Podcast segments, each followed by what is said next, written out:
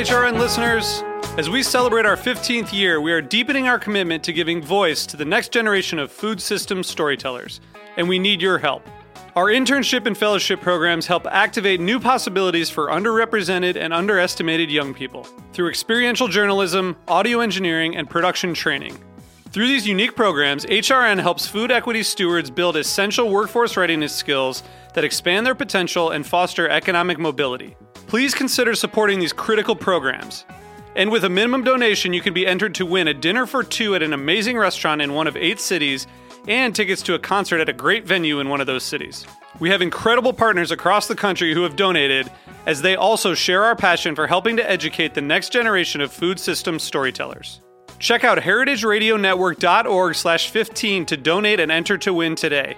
That's heritageradionetwork.org slash 15 to donate and enter to win today. And make sure you donate before March 31st. Thank you. Ben's Friends is the food and beverage industry support group offering hope, fellowship, and a path forward to professionals who struggle with substance abuse and addiction. Ben's Friends exists to provide a safe haven and an anonymous, judgment free forum for workers in an industry that has one of the highest rates of substance abuse in the country. Their mission hasn't changed during quarantine. Ben's Friends chapters across the country are now offering online meetings. You can find a chapter near you at bensfriendshope.org.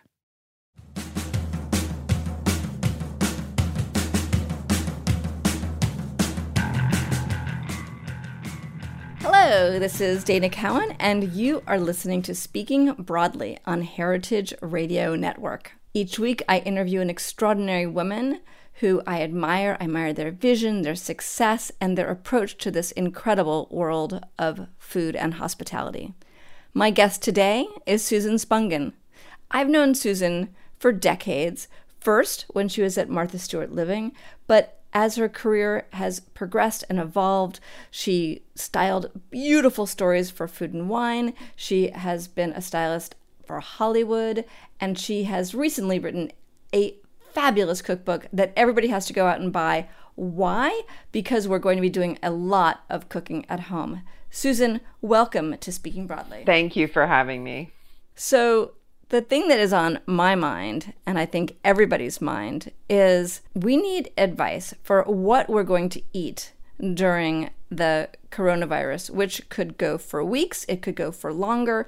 And you have a knack for developing recipes that are both simple but also interesting. And the thing that I'm most worried about, aside from actually finding the food, is keeping it interesting. So I wonder if we can start with your thoughts on like a pantry. Well, I did a really kind of a big initial stock up where I thought about things that were going to last a long time, you know, at least a good week before I might have to think about getting anything more. Everybody's talking about beans. I luckily had a lot of dry beans that I kept buying at the farm stands and stuff last summer and and just didn't get around to using. But I also made sure I had a lot of onions, which would last me for a couple weeks. I picked up some stuff from my local farmer who had potatoes from the winter. So we have a big bag of potatoes. I bought quite a few squash, like a couple whole butternut squash and acorn squash, which I love to stuff with various things. A lot of times a dinner from one night becomes the stuffing for a squash the next night. So I get sort of two dinners out of one cook session. And then I did buy quite a bit of meat and froze it. I mean, like pork tenderloins and chicken and some ground turkey and sausage and everything that I bought initially, I put in the freezer. And as far as fresh veggies, I, I got cauliflower, broccoli, things like that, things that were going to last a little while. Also for salads, radicchio, endive. I've had all this stuff for more than a week and it's still perfectly good. So I'm using it little by little. I think one of the things that you're pointing out there, which is important and interesting, is if you're going to buy lettuce, you're going to want to buy like a radicchio, which can last a long time, versus a leafy green, which is going to die and be super depressing. It's like you bought it and you didn't get to finish it up. Right. And then I also have celery and fennel and things like that, things that I like to make salads out of that aren't really lettuce that last a really long time. I'm wondering what you might have added to a flavor pantry. Like I tried in the first week to have one Thai dinner, you know, one Mexican, one Vietnamese. They were all actually based on flavorings rather than the protein or the green. Well, I had a bunch of dried chilies. So I did make like a chili the other night. I cooked some black beans and then I actually took all the dried chilies that I had. Usually I'll use them as I need them. A lot of people don't really know what to do when they see those big dried chilies, but those are a great thing to have.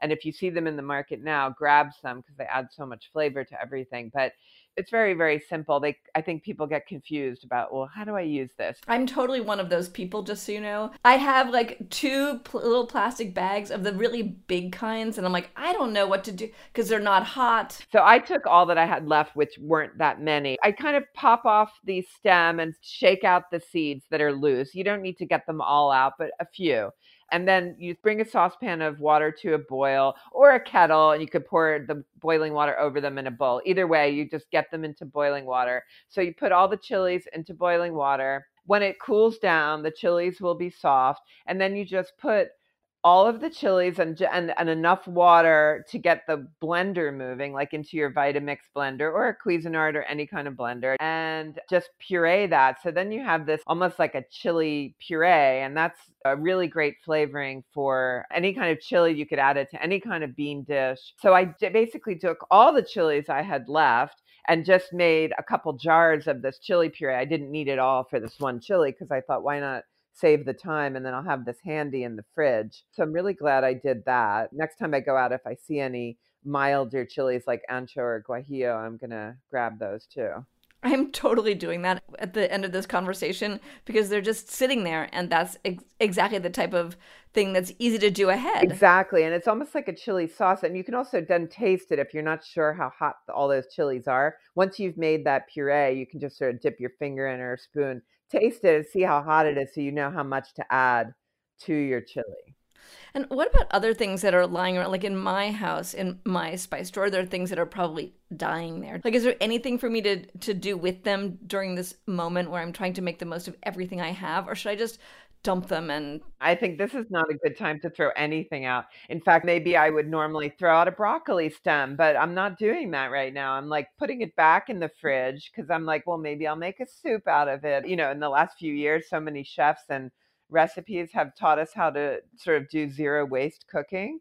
So we all have a little bit of practice with that, but I think now is the time to really try to save everything. I have some, I mean, it sounds like my refrigerator stocked with a million things. It isn't, but I do have kale with really woody stems, and I, I actually happen to love broccoli stems. But what what do you do with your broccoli stems, kale stems, and carrot tops? Yeah, broccoli stems usually need peeling. Like they can be a bit tough or hard to digest. So when you get down to a really big woody stem, it's better to peel it. If you like making any kind of puree soup, they can always go in there. But you could also just chop them up a little bit finer.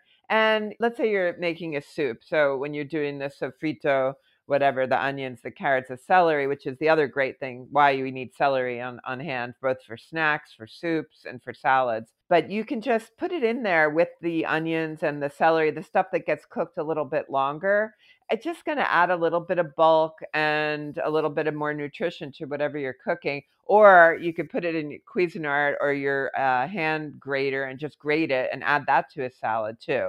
Like when you buy broccoli slaw at the supermarket, if you buy broccoli slaw, that's all it is, is broccoli stems.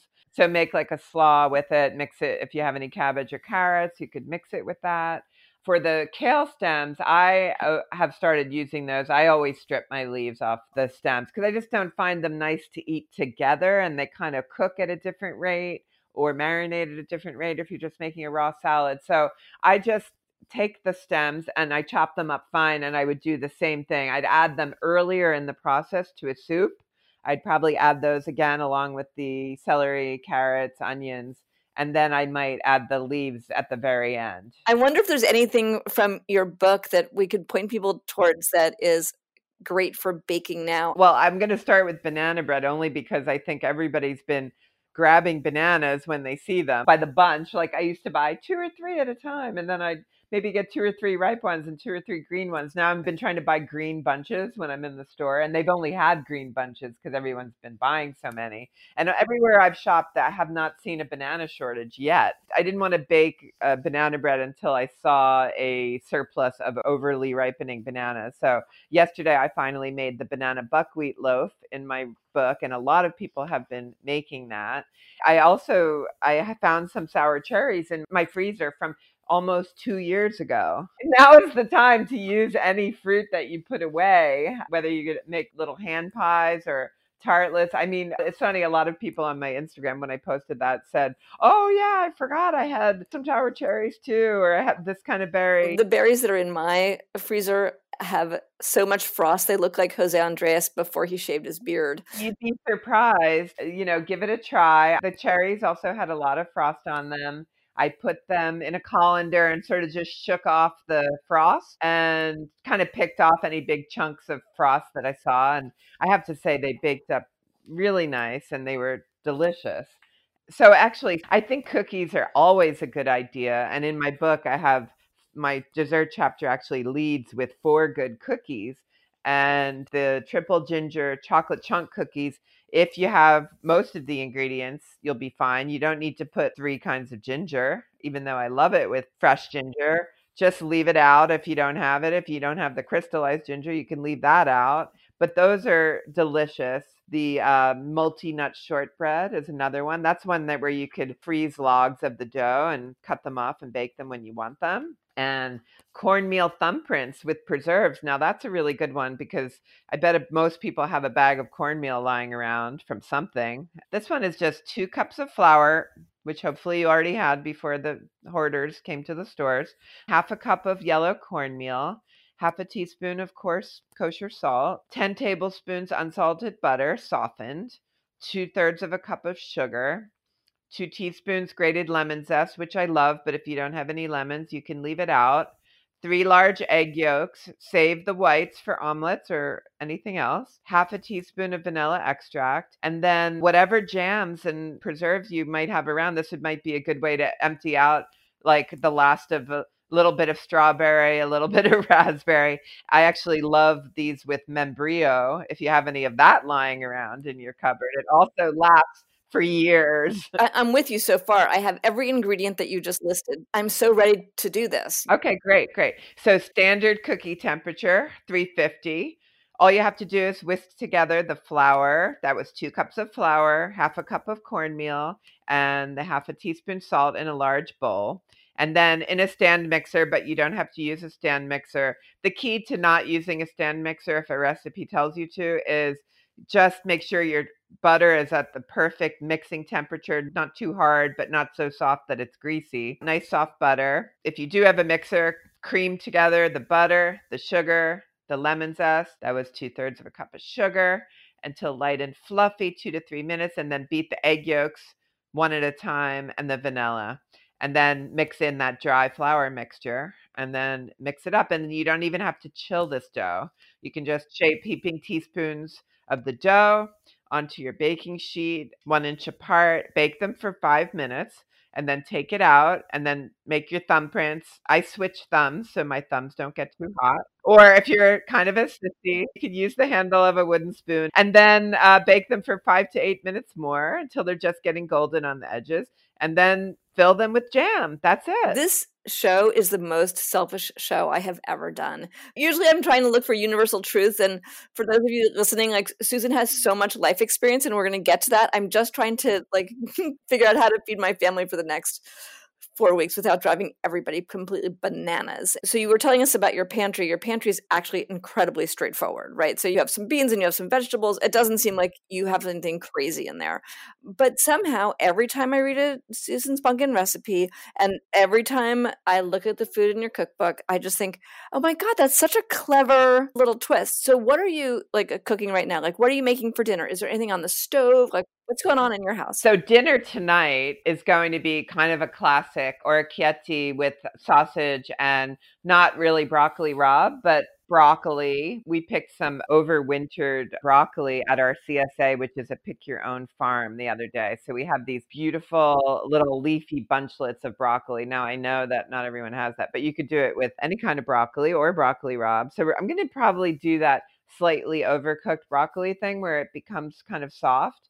And then, believe it or not, we also found in the fields spigarello, I think it's called. It's kind of like kale. And it was so delightful. We went to our farm that we belonged to in the summer and found all these things growing. So we're going to go back there tomorrow in the good weather. So I'm going to use greens and sausage and I have orecchiette, which I usually keep in the house. And I actually bought an extra bag. So that's going to be pretty straightforward. I mean, I think the big difference is uh, I've been doing more like one bowl meals, like everything's been very bowly rather than plated. That makes so much sense to me. And something that I've been trying to do is to cook everything in one pot. So even if these things don't go together, like I had a string bean, soy, ginger that I sauteed and then moved it to the side. And then adjacent to it, same pot, because I just could not bear to wash another dish, was tofu, spicy sesame oil, and then made something outside that pot. I have so much respect for people who are every night dinner cooks and have been forever. And I, I hate to sound like this is such an imposition. It's actually a great joy to be able to plan. I'm just not a very good planner. I am a planner, so I did really stock up quite well but I'm definitely spending less time shopping and more time cooking. And I'm also definitely trying to do two furs or or three furs. So when you don't just use canned beans, I mean, look, we all have time to cook beans right now. So whether you want to do, I like doing it on the stove top, but I like to make a big pot of beans with broth from dried beans. And then you make other dishes from that, whether it's a soup or a chili or just bolster the broth and have it over rice or another grain. You shouldn't think of when you're cooking beans as like this is just for one meal. Like you could even cook a whole pound of beans, which is a lot, and you could freeze some of them in the broth. That's what people don't realize that once you've cooked beans, they freeze incredibly well. Well, I'd love to spend a little time talking about your history as a cook, as a recipe developer, as a stylist, and even growing up because your life story is so amazing. So, you guys stay with us. We're going to take a quick commercial break. And when we come back, you're going to get to hear a little bit about how one becomes really one of the best recipe developers, stylists, cooks, authors in the entire country. So stay with us.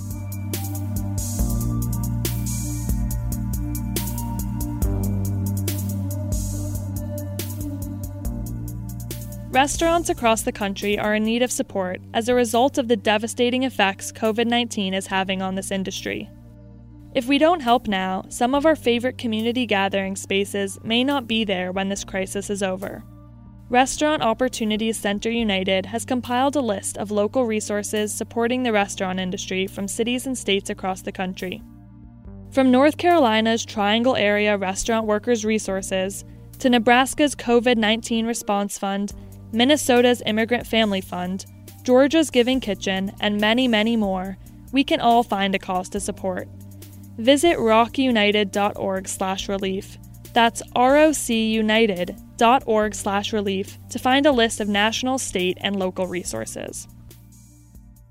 Welcome back to Speaking Broadly. You're listening to Dana Cowan on Heritage Radio Network. My guest today is Susan Spungen, someone who is a phenomenal cook. If you have heard the last little bit, you've heard fantastic ways to freeze and keep your beans, what to do with broccoli stems, how to take those dried chilies that are at the bottom of your drawer and make them into an incredible, all powerful sauce. Now we're going to talk about how Susan has become the incredible cook that she is. And actually, Susan, I think I'm going to go in reverse order. You know, often we start with like tell me about your childhood. But in fact, I'm kind of interested in your most recent experiences in Hollywood because you've styled the food for some incredible movies. So maybe you could walk us through the different movies you've worked on, and then we can talk a little about that. Sure. Well, starting from the beginning, uh, it's it's a fairly uh, short resume. So, because um, as you know, I mean, working on these movies has been uh, a great experience, and it's sort of like a, a big, big uh, thing on my resume. But I haven't spent that much time proportionally working on them. So I think it was probably approximately 2008. I got a call to work on a little movie called Julie and Julia. So that was the very first one that I worked on. And it was, you know, based on one of the very early bloggers uh, in the food world. Uh, Julie Powell had written a book called Julie and Julia because her name was Julie, and she decided to take on as a project cooking every recipe out of Mastering the Art of French Cooking by Julia Child. And she wrote a blog. That's what the movie was based on, but it went deep into Julia Child's life as well. And it was incredible movie to work on, a great experience. Worked with Nora Ephron on her last film. And uh, what can I say? It was a fantastic experience. I mean, Nora Ephron was a beautiful writer on food and she really really cared. You know when she put food in a movie it had meaning even if the movie itself wasn't about food.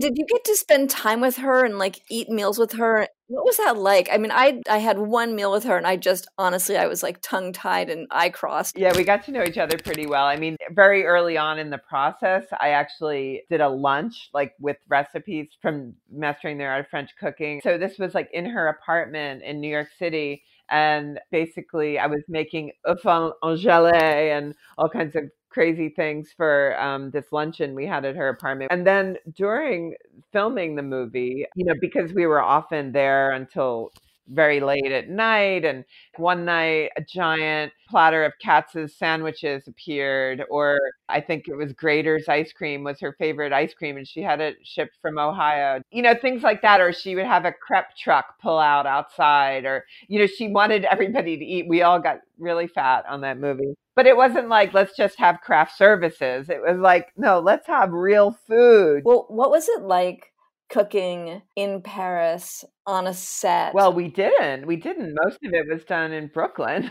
That's the the magic of movie making is that it appeared that we were in Paris, but honestly, they took me to Paris almost as like a thank you gift because they didn't really need me when we were doing mostly exteriors in Paris and maybe there was one cafe scene just to earn my keep. I I did do one scene there, but most of the cooking took place in like a makeshift kitchen on a soundstage in Brooklyn. It can be really hard to cook on a soundstage, right? It's challenging. We didn't really have like plumbing, so we had this like jerry rigged sink and it would clog up all the time and it, it, it, you know we had a we had a lot of space to work in but sometimes it was like on the same stage we were working on and it was like we couldn't make any noise there's a lot of uh, challenges and sometimes the kitchen is sort of the last concern but they did their best to give us what we needed we had plenty of counter space we had ovens, we had um, refrigerators.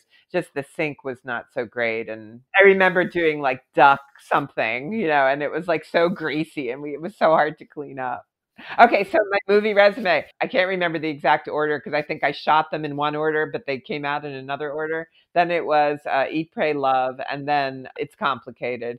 And then I did a little movie called Labor Day, which was all about a peach pie, but that was not as big of a movie as the other ones were. So, and so when people think about being on a movie set and doing food, I'm sure that they think that that could be their ultimate dream job.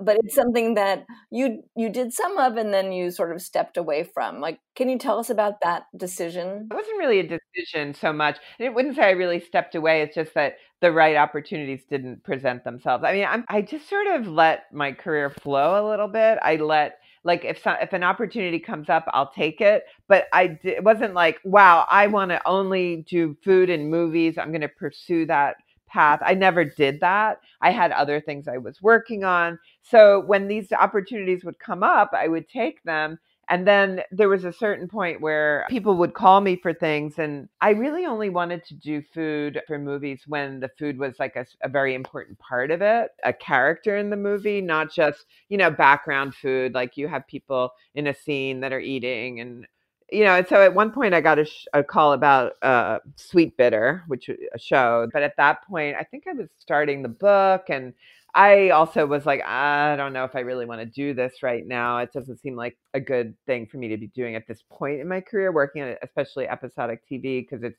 a little bit different than doing a movie. So I passed it along to one of my assistants who had just gone out on her own. And I felt absolutely sure that she could handle it. And so she ended up doing uh, a couple seasons of Sweetbitter. And then now she's the person that they call. I'll give her a shout out. Her name's Laura Kinsey. She was a fantastic assistant for a couple years for me, and now she's on her own. And when you say that you've let your career sort of take its own path in a way, I, I'd love to know more about that. Well, I think, you know, it's funny. You know, I was never like a good student. I went to art school. I didn't really have a big career plan. I really wanted to be an artist. That was all I ever thought about being when I was a kid and then a teenager and then a college student. I, I loved cooking and I loved food, but it, it wasn't even like something I even knew what could be a career option at that point. But then as I started to realize, well, maybe I'm not going to be an artist. And then I did start to go, on a food path. I actually always had a visual, which I will tell you about my life and my career. You know how when you're driving, you can see the road in front of you for a little bit and then you can't really see it anymore. Well, I never really tried having a five year plan or anything like that, but I just tried to see that sort of road in front of me for a bit. What's this next stretch of road going to look like?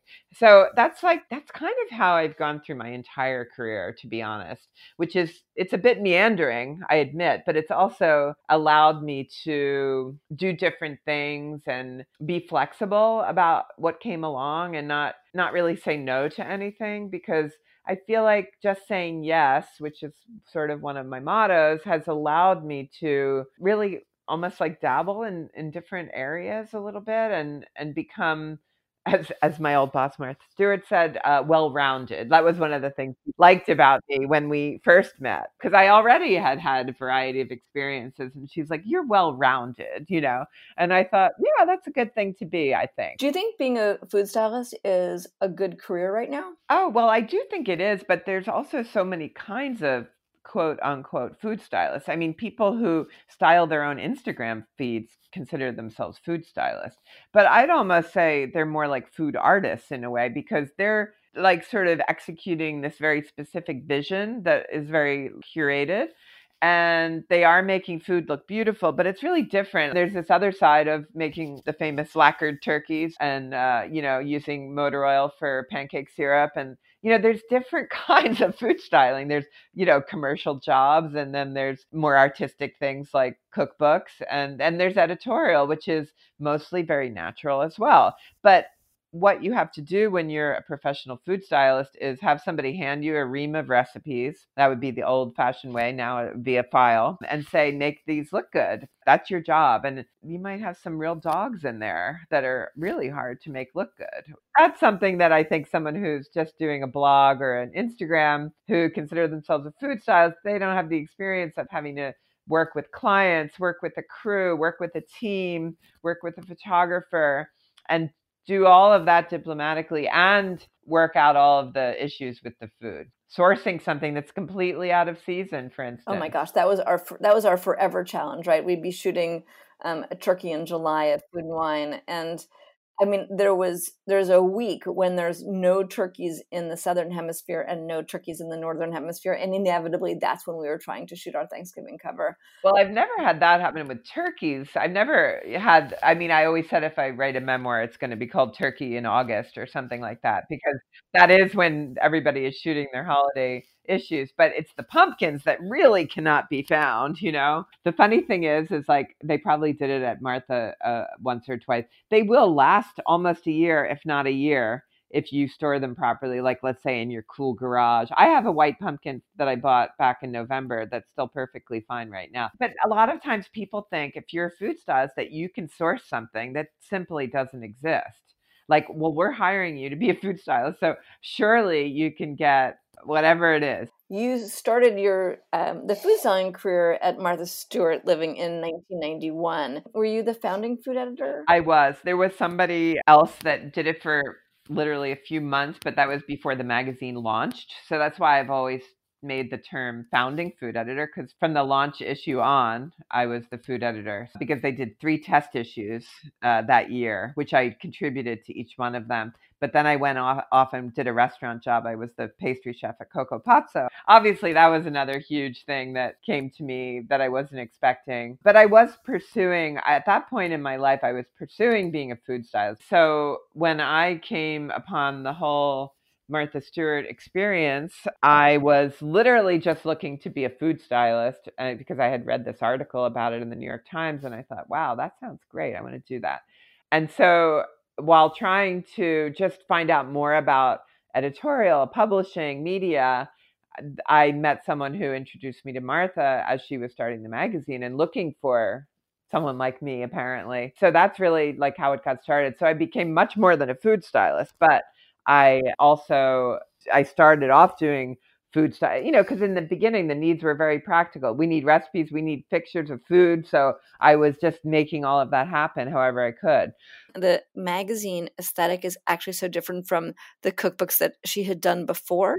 And so, what was it like developing that together? Because it really became the great identifier for that brand. I certainly t- can't take credit for that single handedly. I think that because I was the food person, you know, people have said, oh, you changed, you know, the way this was done, which is partially true, but I mean, everyone was very experienced in their individual fields, but no one had made a magazine before. So we were very much not following the rules and we were doing it the way we thought it would be best. So everyone contributed something. The the photo editor the creative director who had the courage to work with photographers who didn't do food the way other people were doing it everybody had input and so i feel like we created this look all of us together. It certainly revolutionized the the magazine world. What was it like working with martha? What were your takeaways. Obviously, you worked super closely, and obviously, Martha's had a ton of press every which way. But I'm curious what you learned from her as a business person and as a leader. Well, I certainly have thought about this a lot over the years. And and like you said in the early days, you know, Martha was very hands-on. Like I said, my very first shoot which I did with Maria Robledo up at Martha's house in Connecticut in Turkey Hill. I mean, I, what I didn't mention was that Martha and I were sort of co-styling this shoot. We were doing it together. I mean, we didn't even have a we didn't have recipes tested in advance or anything. It was like, oh, let's just make stuff. Can you believe that? She would make something and then I would make something. And then she'd be like, oh, that looks nice. Do that. Oh, put some herbs on there. You know, I mean, it was, we were totally freestyling, if you can believe it. I mean, for those of you who are listening, we're laughing because it just doesn't work that way. You have to have, especially not now. I mean, any spontaneity that used to be in the magazine business has been completely killed. And, you know, every, everything's done by committee. And anyway, we won't go there. But I would really say that my main lessons from you know working not just with Martha but at Martha Stewart Living, which became Martha Stewart Living Omnimedia when we went public. I mean, that was an experience for another conversation maybe, but I think the main thing I learned from Martha, and I can put this in one sentence, just because it hasn't been done before is no reason not to do it. Because I saw her again and again just do things that had not been done before, really in publishing and media. And, you know, just because it wasn't the regular way of doing it, it didn't mean you, you shouldn't try it. And and that's that's how, she, you know, her business became what it was, just to break the rules. And What's your view on perfectionism? Ah, okay. I, I, mean, I think even Martha's probably eased up quite a bit on that, but I think she became famous as a perfectionist. I definitely have perfectionistic tendencies, but I think they manifest in a very different way. They're more about, uh, I hold myself to kind of a high standard, but I, with my food, I'm, and my styling, I am not a perfectionist. I try to be much more kind of loose and free. And with my recipes and cooking, also, I try to be more loose and and free. So I, I mean, I definitely have those tendencies, and I think a lot of us that worked at Martha Stewart Living did have perfectionistic tendencies. But um, I think we all also try to ease up on them a bit ourselves. So I know that when when you grew up, your sister moved to um, to New York before you and had sort of a, a wild life in New York City. I was wondering because you moved to New York later, like what was your expectation of moving to New York as a young person and figuring out like what you would do with your life and career? I actually moved not from Philadelphia where I grew up, but from Aspen, Colorado, where I lived for a couple of years to New York. But I had always come to New York as a kid because I grew up in Philadelphia. And so I, I had a certain familiarity with it. And uh, honestly, I was living in Colorado and I was like, well, maybe I'll move to San Francisco or maybe I'll move to New York. I wasn't sure what I wanted to do. And I just knew that if I put myself into a challenging situation, like moving to New York, I would somehow figure it out. Um, so, like I was talking about earlier, being a bit aimless, that's a good way of describing it. And I, you know, was lost for a few years. I moved to Colorado to actually escape some of the trauma that happened in my life uh, at that time. So when I moved to New York, it was sort of immediately post trauma. Did you you felt lost when you got to, to New York as well? Well, a little bit. I was trying to find myself. Let's say that.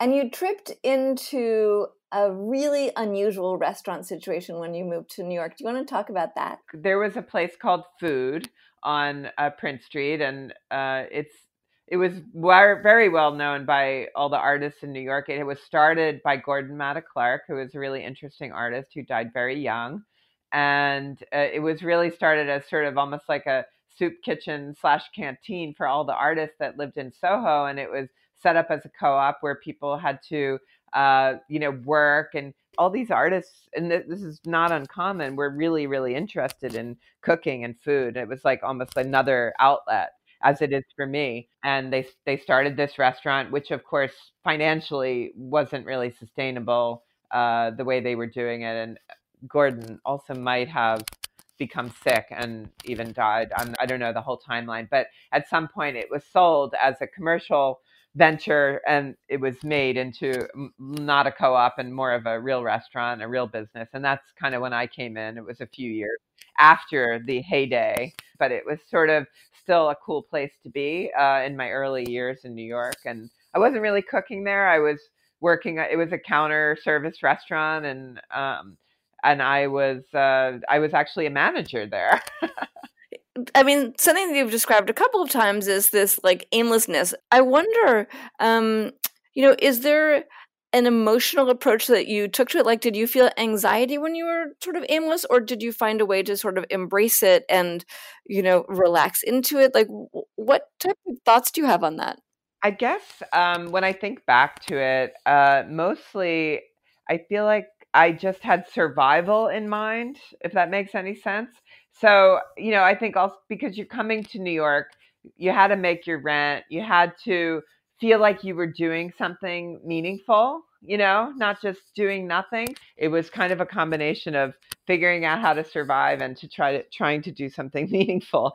And so eventually I, I started to find my way and kind of craft a career for myself piece by piece. I think what you said about the intersection of something with meaning and survival, like that is absolutely the definition of this moment in time and the idea of finding something that's original and not what everybody's doing no matter you know how you find that for yourself that, that seems like such a great takeaway and that you you just kept following your instincts right? Right and using my skill set which had was quite varied you know? So yes totally was using my instincts and thinking where do i fit in? What what could i do that only i could do? Well actually the point about the varied skill set is probably the most important thing because i think that that's where people sell themselves short. Um at at the end of each show i ask my guests two things. One for an item that is better than the hype? Well, I, I gave this a lot of thought, Dana. The one thing that I love is this particular uh, strainer kind of sieve from Muji, who has a lot of great actual kitchen items. A lot of times people don't think of going there like when they're outfitting their kitchen, but I feel like everything they have is fantastic. But they have this little stainless steel footed strainer sieve which I use for everything from draining pasta if it's not a huge amount of pasta, washing berries, washing mushrooms. It's like equivalent to like those kind of round strainers that you always have to set over a bowl, but it has feet. So you don't have to set it over a bowl. And it drains really well. You know how colanders don't really drain well? They don't they don't have enough holes. So this is like your typical screen sieve, but it's sort of a combo colander sieve. Great recommendation. Okay. And is there a woman in the hospitality industry who you want to pay it forward to, who you believe more people need to know about? Well, I mean, I don't think this person eh, doesn't get recognition because they've had a lot of recognition. But um, I, I, I first met Liz Prueitt, the owner of Tartine, many years ago when I was doing a, a location scout for Martha Stewart, and they um, had a little bakery in you know on the other side of the golden gate bridge and i remember walking into this little bakery and thinking wow i, I mean they had like i don't think i ever had seen a sheeter before and so I feel like I've just sort of followed along on their career. And then, you know, they went on to open Tartine and then all the other mega tartines and but you know, not without difficulties in both business and personal life. And I just think that she's a great female role model for anyone. You know, she just really is kind of been enduring and um and also endlessly creative and I just think she's a great person. Um, well, great shout out to Liz. It's been a hard time for anybody in hospitality, and this has been a hard year for Tartine. You know, they established a particular type of bread program that was extraordinary, and every time I go to San Francisco, Tartine Manufactory is the first place that I stop, and Liz has done an incredible job um, making that brand come to life. And this is obviously a challenging time for everybody. So I wish her all the best. And I love that you called her out.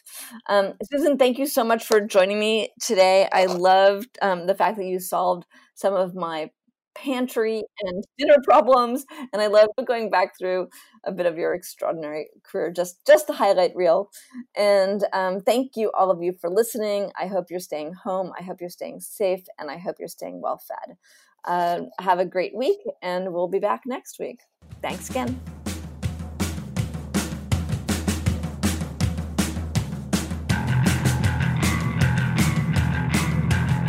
Speaking Broadly is powered by Simplecast. Thanks for listening to Heritage Radio Network, food radio supported by you. For our freshest content, subscribe to our newsletter. Enter your email at the bottom of our website, heritageradionetwork.org. Connect with us on Instagram and Twitter at heritage underscore radio. You can also find us at facebook.com slash heritage radio network. Heritage Radio Network is a nonprofit organization driving conversations to make the world a better, fairer, more delicious place. And we couldn't do it without the support from listeners like you. Want to be part of the food world's most innovative community? Subscribe to the shows you like, tell your friends, and please Join the HRN family by becoming a member. Just click on the beating heart at the top right of our homepage. Thanks for listening.